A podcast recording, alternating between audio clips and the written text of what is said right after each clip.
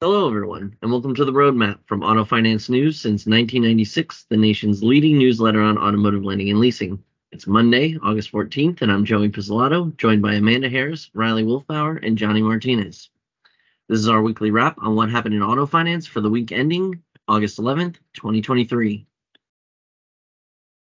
In general economic news, Core Consumer Price Index, which excludes often volatile food and energy costs, rose 0.2% for a second month, according to the Bureau of Labor Statistics, marking the smallest back to back gains in more than two years.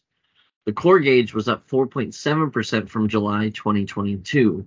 Inflation has slowed nearly every month since peaking at 6.6% in September 2022. Overall CPI also increased 0.2% in July and 3.2% from a year ago. In auto finance, automakers' incentive spend rose to the highest level in a year in July as rising interest rates contributed to slowing consumer demand and dealership restock. Average incentive spend industry wide reached $2,148 per unit in July, representing 4.4% of the average transaction price compared with 4.2% in June, according to Kelley Blue Book. Incentives remain below the average of 5.9% of ATP in July 2021 and 10.3% of ATP in July 2019.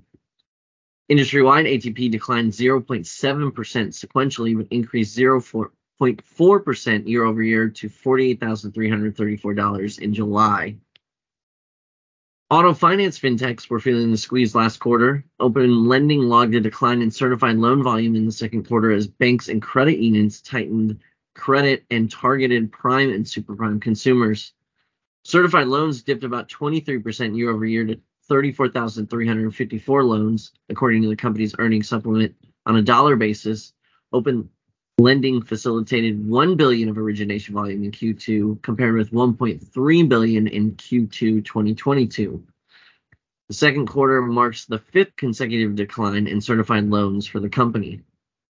Upstart also logged a year-over-year decline in secure auto loans, which dropped 71% to 56 million. Upstart updated risk models for its auto refinance and retail lending products during the quarter. Electric vehicle OEMs also reported second quarter earnings last week. Riley has the details. Yes, so last week um, I covered Lucid Motors earnings and Rivian Automotive. Um, I'll start with Lucid. The biggest takeaway from them is that they're behind on their vehicle production for 2023. So Lucid produced just under 2,200 vehicles in the second quarter. That's down 6% compared with the first quarter, um, but it is up 213% year over year. It's up that much year over year because Lucid began producing vehicles in the second quarter of 2022. So that baseline was really low for them to build off of.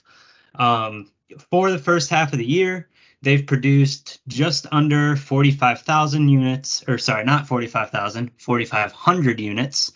And that's trailing their initial full year production guidance, which was between 10,000 to 14,000 vehicles. Um, despite being behind on that guidance, they reaffirmed it, saying that they will meet their guidance for 2023. Um, one thing that might help them make that guidance in 2023 is that they're opening up their first manufacturing facility in Saudi Arabia in September. That will be their second um, factory and their first one outside of the United States. Um, the facility that they're opening up is expected to produce 5,000 units per year, and that's part of a larger manufacturing facility that they are building towards creating in Saudi Arabia. So once that factory is fully uh, fully up and running, it will be producing about 155,000 vehicles per year. But as of now, with that first leg, it will be responsible for 5,000 a year. Um, Lucid delivered 1,400 vehicles in the second quarter, which was down 0.1% sequentially but up 107% year over year. Uh, the company does expect deliveries to be up in the second half of the year as they were having some issues with the supply chain and vehicles being stuck in transit that they were delivering to Saudi Arabia. Uh, one thing that was to note that came out of the call is that the CEO, uh, Peter Rawlinson, said that consumer interest seems to be picking up for Lucid vehicles as the number of consumers who test drove a Lucid vehicle increased in the second quarter. As far as the company's cash and cash equivalents goes, the company carried about 6.25 mil, 6.25 billion dollars in total liquidity uh, into the third quarter, which is expected to be sufficient for the company to operate into 2025. Uh, so now over to Rivian. Their story is different on the production side. They're actually ahead of production and up their guidance for 2023. Uh, Rivian produced 14,000 vehicles in the second quarter, which is up 49% year over year and 218%, sorry, 49% quarter over quarter and 218% year over year. So the company's original guidance was 50,000 units and they upped it to 52,000 units. Uh, Rivian has their R1S SUV and their R1T truck. They produced more SUVs during the quarter. About 70% of the vehicles they produced were the SUVs. Um, they upped that production because they were building a larger backlog of pre-orders for SUVs. So they wanted to catch up on that and get the vehicles out to uh, consumers. Uh, Rivian delivered 13,000 vehicles in the second quarter, which was up 60% uh, quarter over quarter. Uh, and then as far as their cash and cash equivalents goes, they also are looking at enough to operate into 2025 at about 9.3 million dollars. Great, thanks, Riley. There was also activity on the Consumer Financial Protection Bureau last week. Amanda, what's happening there? Sure. So it probably won't surprise anyone in this industry that regulators are really paying close attention to vehicle repossession and everything surrounding that practice, both from the lender side and, you know, just everything involved in that, disclosures, et cetera.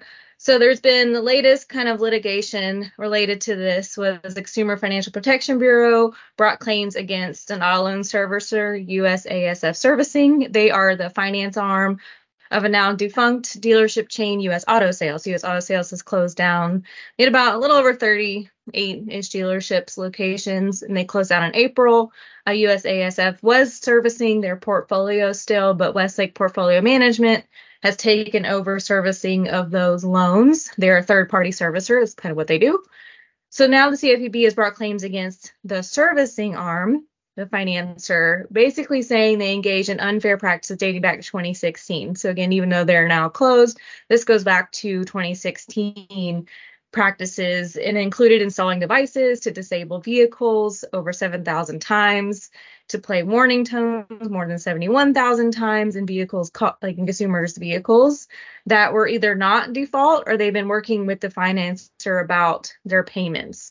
So they weren't actually eligible for the steps that were taken by USAS servicing per the CFPB's, you know, complaint against them. So this is just the latest example of how regulators are really paying close attention to everything to do with the process of repossessing vehicles. It's always been a big thing with them. They've always, you know, had a really close eye on on these things, including disclosure practices, refunds related to, you know, products added on, voluntary protection products when a car is repossessed or paid off. This is just in line with their view on that, but they're even becoming closer look at this as repossessions pick back up because we know they were kind of slow during the pandemic. There were moratoriums in place. Lenders really worked, you know, they always work with consumers as much as possible, but during the pandemic, that was a special circumstance. So now we're kind of getting back to the normal cadence of obviously lenders have to take the steps necessary to protect their business, repossession being a part of our overall auto finance world. So regulators are really paying close attention to this and I wouldn't be surprised if we'll see more cases come up just as repossessions go up, the volume is going to go up, and there's going to be more opportunities for, you know, regulators to find issues. There's also certain states and certain, you know, courts that pay really close attention to this and kind of what they do. So there are certain areas where this is more prevalent than others but we're going to kind of see this this play out i'm sure. And then you know the other part of this is the cfpb's funding right now is kind of being up in the air as far as whether it's constitutional supreme court set to hear that i believe in october. So that will also play a part in whether or not these cases get put on hold. There was one against you know Credit Acceptance Corp that is kind of on pause right now until that decision is made by the supreme court. This one could potentially be paused. It isn't right now but it really just depends on you know the the district courts in those jurisdictions whether or not they they feel like it's needed to pause it while that funding is in question. So we'll pay close you know we'll pay close attention to that and see if anything happens to this case. But as it stands right now they're you know they're suing this particular financier for possession practices and they are definitely on the lookout for anything that may be considered unfair or deceptive when it comes to repossessing cars.